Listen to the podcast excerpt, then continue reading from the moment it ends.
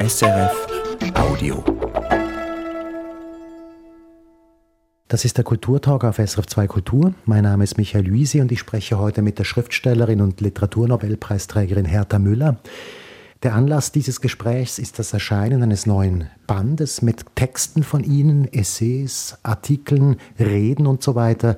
Eine Fliege kommt durch einen halben Wald und der wiederum ist erschienen aus Anlass Ihres 70. Geburtstags im August. Herr Müller, der erste Text hier in diesem Buch, auf den möchte ich zu sprechen kommen, der bezieht sich auf Artikel 1 des Grundgesetzes der Bundesrepublik Deutschland, der da heißt, die Würde des Menschen ist unantastbar.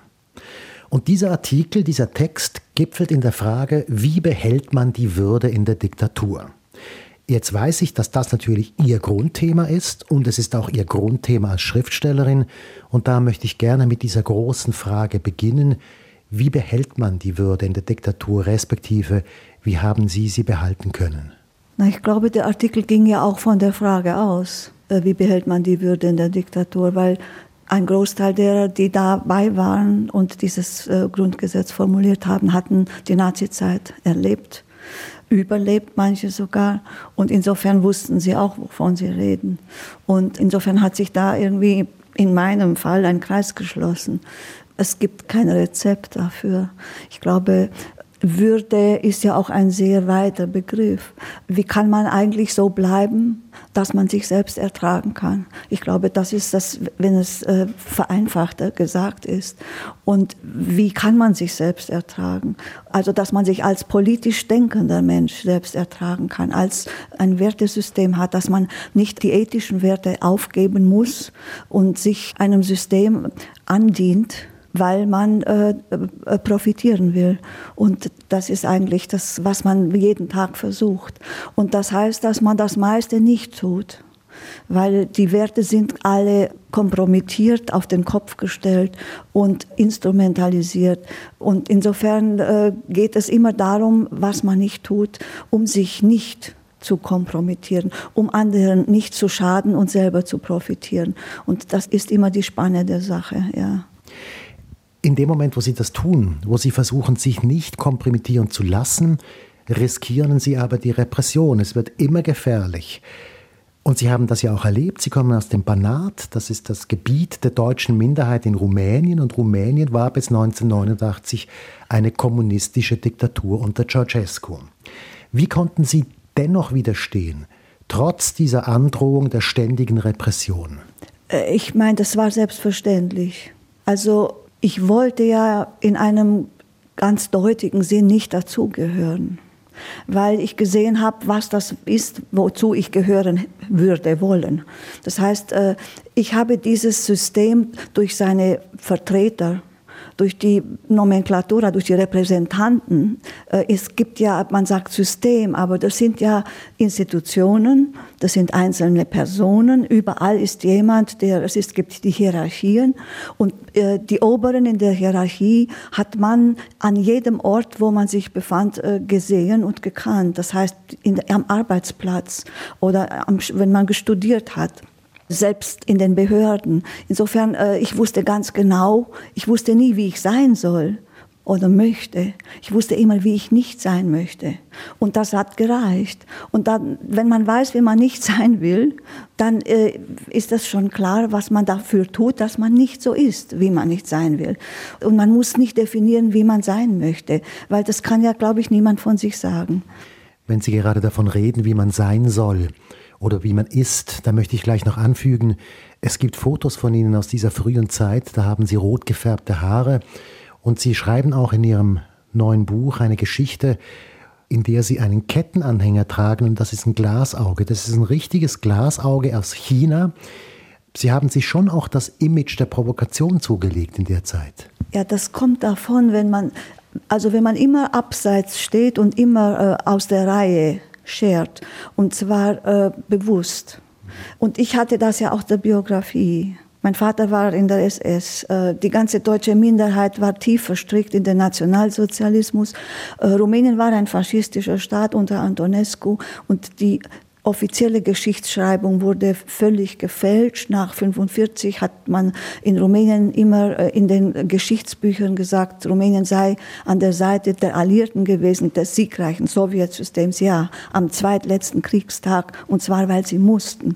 Und ich meine, wenn man mal angefangen hatte, äh, sich nicht zu arrangieren, dann ging das immer weiter. Dann war das selbstverständlich. Es, Natürlich wusste man, dass man Schwierigkeiten kriegt.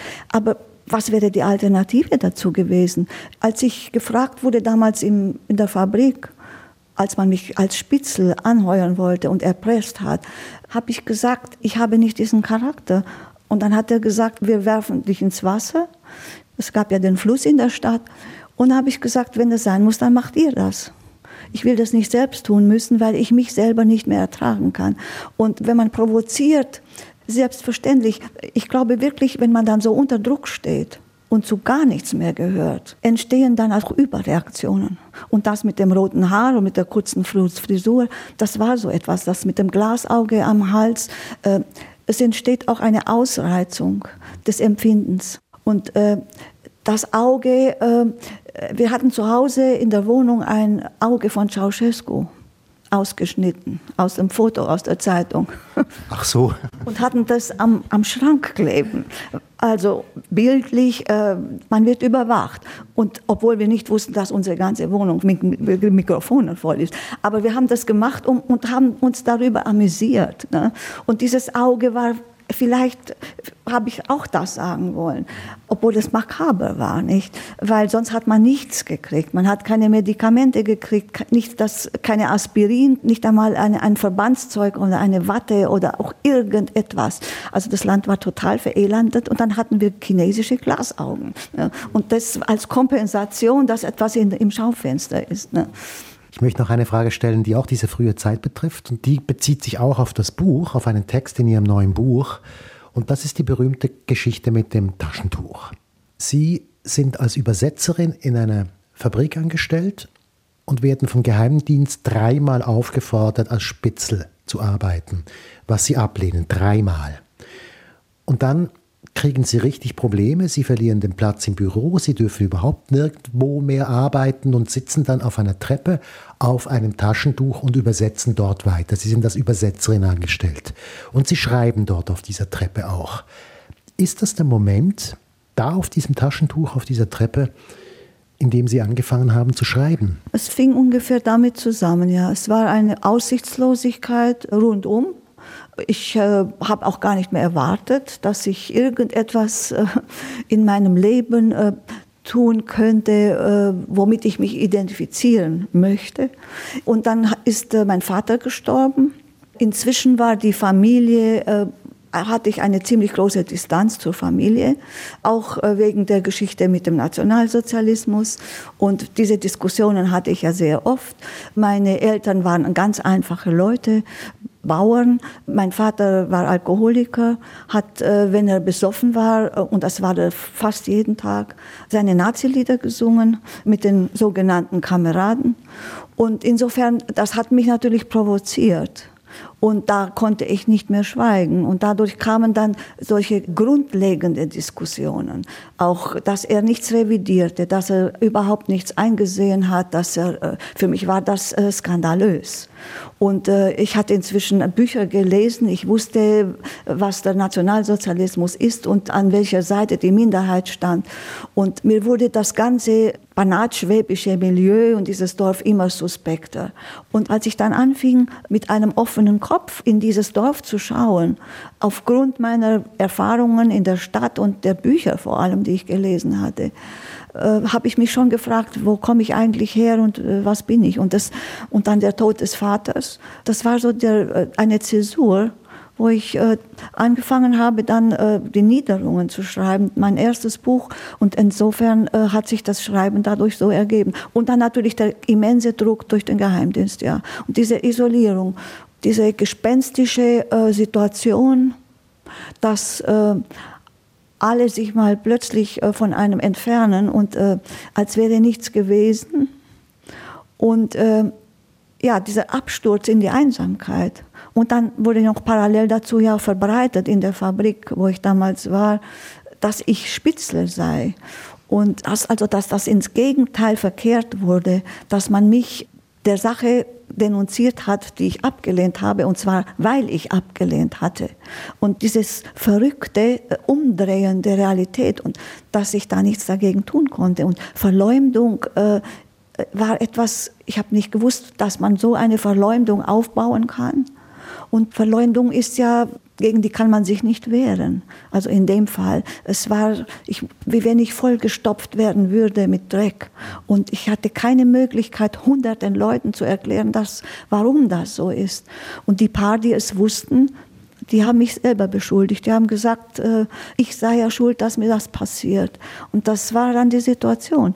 Außer vielleicht einer Handvoll Freunden, die in der gleichen Situation waren wie ich selbst. Und andere gab es da nicht mehr. Und das ging so weit, dass von, dann von einem Tag zum anderen dass, es, äh, dass die Beziehungen nicht mehr vorhanden waren mit den Kollegen. Man hat zusammen gegessen, man hat, ist auf dem Heimweg zusammen durch die Stadt geschlendert, vielleicht auch noch in ein Café gegangen oder hat noch ein, ein Eis gegessen. Oder, das war alles vorbei. Und nur aus diesem Grund, und das war für mich auch, das war vielleicht das Schlimmste.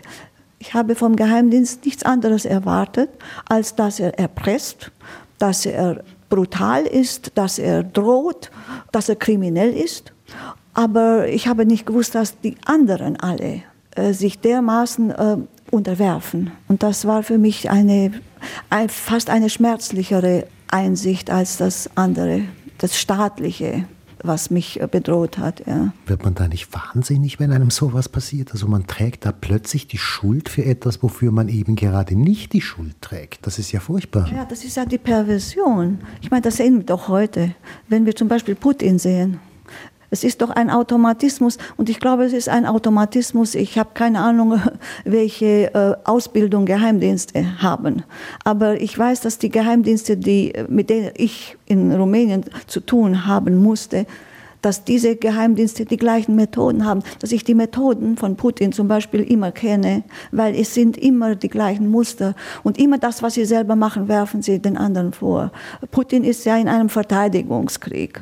Also Entschuldigung, das ist immer dasselbe. Immer, wenn er auch ein Verbrechen vorhat mit dem Damm, der äh, gesprengt wurde, einige Zeit vorher hat er gesagt, die Ukrainer werden das machen. Und dann hat er, damit er es macht. Es ist genauso mit der Sprengung von Nord Stream 2. Es ist alles, es ist immer, es ist eigentlich, es gehört wahrscheinlich zum Alphabet des kriminellen Denkens der Geheimdienste. Hm. Ich möchte gerne noch was zum Literarischen fragen, und zwar, weil Sie vorhin gesagt haben, Sie haben sehr, sehr viel gelesen damals.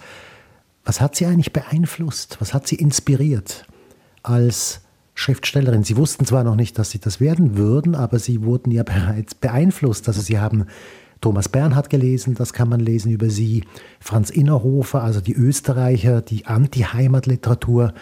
Und es waren auch Leute aus Rumänien mit dabei, Leute aus dem Banat. Was genau hat sie beeinflusst?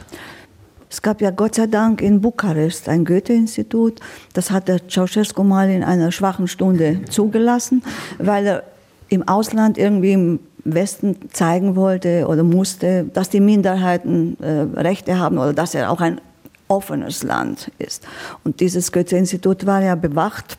Da wurde man natürlich fotografiert, wenn man reinging. Auf der anderen Seite stand ein Polizeihäuschen. Da war eine Botschaft vis-à-vis, -vis, ich glaube, das war die Botschaft des Vatikans oder was. Irgendetwas ganz Komisches. Äh, also jedenfalls war dort ein Polizist, da wurde man fotografiert.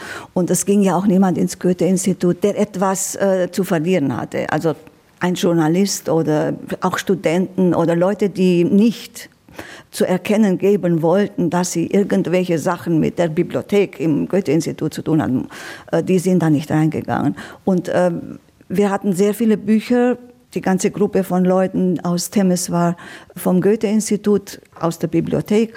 Und äh, die mussten wir ja immer hin und her 800 Kilometer fahren und sie holen, weil mit der Post wären die ja nicht angekommen, weil der Geheimdienst uns ja boykottiert hätte. Und die Bücher wären nicht äh, zurückgegangen und dann hätte man uns ja auch nicht mehr vertraut. Also mussten wir mit Taschen fahren und mussten diese Bücher leihen und wenn sie ausgelesen waren, musste jemand persönlich dann zurückfahren. Und äh, das waren Bücher, die äh, auch K und K Viele österreichische, weil sie Thomas Bernhard genannt haben, oder Innerhofer, der geometrische Heimatroman, oder es waren auch Tintenfisch oder Kursbuch, das waren die großen Zeitschriften der 60er Jahre, wo man viel Sozialanalyse und politische äh, Essays äh, lesen konnte. Oder von Canetti, Masse und Macht. Und also es gab viele Sachen, die haben sich einfach angeboten. Und die wurden vom Institut dann auch bestellt, vom Goethe-Institut. Und die haben uns auch manchmal gefragt, denn das war ja im Interesse der Bibliothek, Sachen zu bestellen, die dann vielen Leuten, die in die Bibliothek kommen, äh, lesen wollen. Und wir hatten auch ein bisschen ein Privileg, weil wir das Deutsche hatten. Ich wollte gerade sagen, das war eigentlich ein großes Glück, dass Sie Deutsch konnten. Sie konnten dadurch sehr viel mehr mitkriegen als andere Leute. Auch Zugang zu den Büchern aus dem Goethe-Institut. Und äh, natürlich gab es auch ein DDR-Institut, aber da sind wir nicht hingegangen. sehr verständlich. Wie kommen Sie dann raus? Ein Wolf Biermann sind Sie ja nicht. Sie wollten ja nicht den Sozialismus retten und dann sind Sie rausgeflogen. Sie wollten wirklich gehen. Ja. Ich durfte ja die ganze Zeit nicht reisen, also nicht einmal nach Bulgarien und äh, Ungarn, weil ich habe ja dann versucht in der Fabrik, äh, bevor diese Grundkonflikt äh, anfing, äh, dass ich äh, als Spitzel angeworben werden sollte. Da konnten die Leute, die Arbeiter haben sich dann so ein, zweimal im Jahr, waren so Gruppenausflüge. Kleiner Grenzverkehr hat man das genannt. Und da haben die natürlich äh, naturalen Waren getauscht. Da hat man irgendwelche, was weiß ich, rumänische Erzeugnisse mitgenommen und dann hat man das verkauft und mit dem Geld hat man dann serbische Suppenpulver gebracht und Strumpfhosen und ich weiß nicht was. Also das war so ein Tauschhandel und da ist man mit Bussen, durfte man dahin fahren. Und das wurde bei mir auch abgelehnt, immer weil ich ja sehr äh, suspekt war und äh, hatte nicht das nötige Bewusstsein und wie das halt schon alles immer formuliert war. Und dann sind ja die Niederungen erschienen in Deutschland, also hier in Westberlin beim Rotbuchverlag. Und ich kriegte dann viele Einladungen und äh, ich, das war alles natürlich immer nicht möglich. Erstens äh, hatte ich natürlich, als ich aus der Fabrik rausgeflogen bin, gar keinen Arbeitsplatz. Und ich hatte mich scheiden lassen. Äh, das heißt, man brauchte ja immer jemanden, der garantiert. Und das war entweder der Ehemann oder es war der Arbeitsplatz. Und ich hatte weder einen Arbeitsplatz noch einen Ehemann. Also ich konnte gar nicht eine Ausreise beantragen. Und äh, wenn ich sie beantragt habe, hat man sie halt nicht äh, akzeptiert, weil ich eben keine Garantie von jemandem hatte. Und ich fand auch keine Stelle mehr, weil überall, wo ich hinkam, wusste man Bescheid, wer ich bin. Und wenn ich so Privatstunden hatte, bin ich da vielleicht höchstens mal so zehn Tage hin. Und dann kam natürlich der Geheimdienst in die Familien und hat die Leute äh, aufgeklärt und ihnen gesagt, dass sie werden Folgen davon tragen, wenn sie mich nicht rausschmeißen. Und die haben das natürlich auch immer gemacht. Manche haben mir, wenige haben mir gesagt, warum. Und dann kriegte ich plötzlich eine Stelle in der Schule. Und dann durfte ich nach Frankfurt zur Buchmesse fahren. Und war dann einen Monat in Berlin nach der Buchmesse, weil der Verlag war ja hier in Berlin, in West-Berlin. Und ja, aber als ich zurückkam, war meine Stelle besetzt, weil die sind davon ausgegangen, dass ich nicht zurückkomme. Und mir hat der Schuldirektor nicht öffentlich, aber kam ich ins Chemielabor, hat er mich äh, reingerufen und hat die Tür zugemacht und mir erzählt, dass er nie gedacht hätte, dass ich wiederkomme, äh, denn so blöd kann ja gar niemand sein. Und das, sind, das waren die Parteikader. Ne? Und wenn der mich gesehen hat auf dem Korridor, allein, ist er in eine Tür gegangen. Ich habe den so beschimpft, immer wenn er mit mir allein war, habe ich gesagt, du bist wie eine Maus. Warum hast du Angst vor mir? Weil er hat sich natürlich geschämt. Er wusste, das war ja das, das war ja das Entsetzliche, dass man jeden Tag gesehen hat, dass diese Leute wissen, wie sehr sie sich äh, kompromittieren, wie sie sich diesem System unterwerfen, wie sie absolut alles über Bord geworfen haben, um zu profitieren und dass sie Nullen sind. Und das haben sie selbst gespürt. Und dieser Überdruss an sich selbst, der ist dann natürlich auch in Rache umgeschlagen. Dafür haben sie sich an den anderen gerecht. Und dadurch wurden sie dann als Chefs, als Schuldirektor, wurden sie noch ungemütlicher, noch drastischer, um zu beweisen, dass sie dem System äh, dienen. Und ich durfte ja dann noch mal zweimal fahren. Und sie haben dann aber versucht, und das war dann dasselbe Prinzip wie in der Fabrik. Sie haben dann versucht, mich zu verleumden. Also ich darf reisen. Sie haben sogar versucht, mich reisen zu lassen, um das Gerücht äh, zu verfestigen, dass ich ein Spitzel sei. Denn wer darf schon reisen? Und das, da haben sie tüchtig dran gearbeitet, auch hier im Westen, über die Landsmannschaften. Und das ging, dann gab, gab ganze Verleumdungskampagnen. Und dann haben sie gedacht, mich so fertig zu machen. Also das wäre für sie der, natürlich der beste Erfolg gewesen, wenn sie mich hier kompromittieren hätten können. Und hier im Westen hätte man mir nicht mehr getraut. Und das haben sie angestrebt, aber es ist Gott sei Dank nicht gelungen. Und die eigentliche Ausreise, die erfolgt dann aber über einen Ausreiseantrag am Schluss. Ja, dann habe ich den Ausreiseantrag und dann wollten die, wollten und nicht nur mich, auch diese Gruppe von Autoren loswerden. Und dann haben sie uns ausreisen lassen. Nach anderthalb Jahren haben wir dann die, die Freunde, nach und nach haben wir alle die Ausreise gekriegt. Und als ich noch äh, am Bahnhof war in Rumänien, zur ungarischen Grenze. Da waren wir auch noch ganz extra ich und mein damaliger Mann waren wir ganz extra in einem Raum und alle Leute waren schon eingestiegen, der Zug stand schon draußen. Und da habe ich auch noch gedacht, die lassen uns jetzt gar nicht weg, weil die meinen, äh, die haben uns jetzt nur hierher, es ist wieder so eine, eine Schikane. Und dann haben sie auch in den Pass den 29. Februar. Und das Datum gab es ja nicht. Es war kein Schaltjahr. Und bis zuletzt haben sie uns dann, also ganz, ganz zuletzt haben sie uns dann in den Zug steigen lassen. Da war man schon wieder fix und fertig. Und dann hatte man ja schon die Wohnung, äh, war schon leer, man hatte den Haushalt. Äh, und da, wenn man dann nicht hätte wirklich reisen dürfen, hätte man gar nicht mehr gewusst, da wäre man, ich wäre dann obdachlos gewesen. Insofern, Sie haben wirklich jede Schikane, die nur möglich ist, haben Sie, haben Sie angewendet, ja. Die Sache mit dem 29. Februar, das ist insofern perfid, dass, dass Sie dann mit so einem Pass in den Westen müssen, der ausgestellt ist auf den 29. Februar 87. Ja. Damit haben Sie überall Probleme. Das, hat, das haben Sie gewusst und das hat natürlich funktioniert. Ja, sowieso hatte ich mit den deutschen Behörden Probleme, weil die mich ja auch verdächtigten, und zwar durch die Unterwanderung durch die Landsmannschaft. Die Landsmannschaft hatte ja auch ein Büro in diesem Übergangsheim, in das man kam, wenn man aus dem Westen kam, in Nürnberg. Das waren die anderen, das sind Banater Schwaben. Das waren die Banater Schwaben, die hier diese Organisationen hatten. Die hatten ja die ganzen Jahre über mich. Ich war ja schon ein, ein Hauptfeind und da haben sie dann natürlich äh, Heute weiß ich, dass die dass die Geheimdienstleute in diesen Führungspositionen waren, in dieser Landsmannschaft. Insofern, es war auch im Auftrag, es war in ihrem eigenen Interesse, weil wir ganz unterschiedliche Werte und Vorstellungen haben, zum Beispiel von Heimat. Und das sind die Heimatbesitzer, für die ist Heimatideologie und über die Heimat darf man nichts Schlimmes sagen. Und das war die eine Dimension, die, also es war die eigentliche, ihre eigene, ihr eigenes Bedürfnis, mich zu hassen. Und dann hatten sie auch noch den Auftrag vom Geheimdienst und zu intervenieren bei den deutschen Behörden, bei dem Bundesnachrichtendienst und beim Verfassungsschutz. Und der Bundesnachrichtendienst und der Verfassungsschutz haben das aufgenommen, dankbar, und haben mich dann tagelang damit äh, äh, konfrontiert, dass ich ja ein Spitzel sei und ich könne es ja jetzt zugeben. Und äh, das war für mich auch das Schlimmste. Ja. Es war auch, als wäre die Welt äh, entgleist. Ne? Als ich hier ankam, also mit sowas habe ich nicht gerechnet. Bleibt da was zurück, wenn man aus einem System kommt und dort fertig gemacht wird und dann kommt man ins andere System und dort wird man wieder belangt für Dinge, für die man nichts kann und die man nicht getan hat. Naja, ich habe ja gesagt, es war für mich die, es war für mich die allerschwerste äh, Enttäuschung. Ich hatte so viele Sachen gelesen über auch über die Bundesrepublik, war ja damals noch vor der äh, Wiedervereinigung. Äh, ich wusste, dass ich in ein demokratisches Land komme. Und ich hatte den Spiegel gelesen, auch im Goethe-Institut oder die Zeit, was man auch äh, in der äh, Presseabteilung des äh, Instituts äh, bekam, lesen durfte. Aber ich habe schon gewusst, dass ich jetzt meine Rechte wieder verlangen könnte oder auch werde aber ich habe nicht damit gerechnet, dass das nötig ist.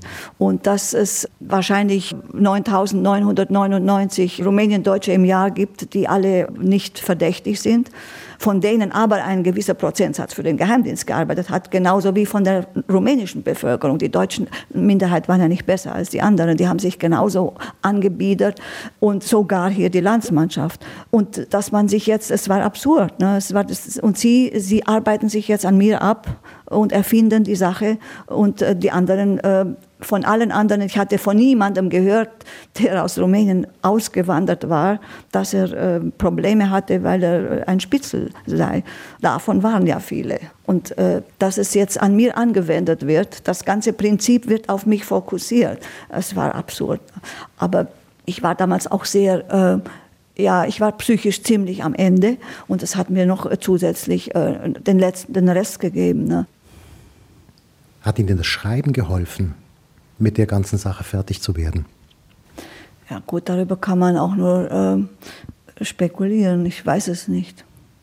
Es hat, vielleicht hat es mir geholfen.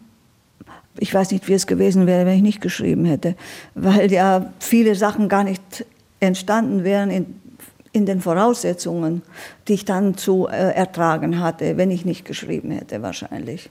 Also äh, insofern ist das eine sehr theoretische Frage. Ich hatte schon immer zu tun, dass es einordnen heißt, äh, das eine. Aber wenn ich darüber schreibe, muss ich mich der Sache ja auch immer wieder stellen.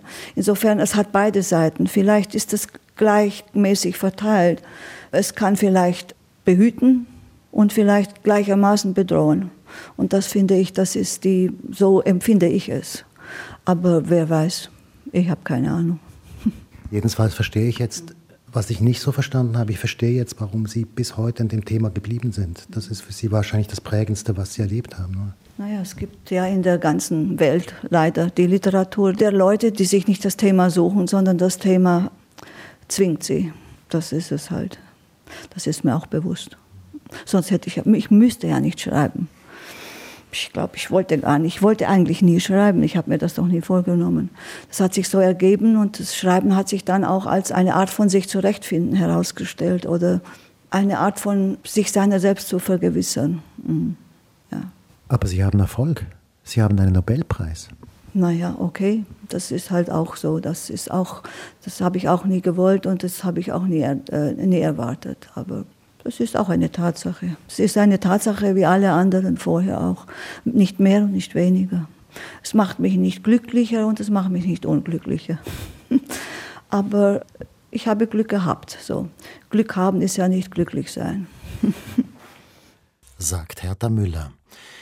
Hertha Müllers aktuelles Buch heißt Eine Fliege kommt durch einen halben Wald und beinhaltet Essays, Reden, Artikel und einen Hörspielmonolog aus den letzten zwei Jahrzehnten. Erschienen ist dieses Buch beim Hansa Verlag. Das war der Kulturtalk mit Hertha Müller. Mein Name ist Michael Luisier. SRF Audio.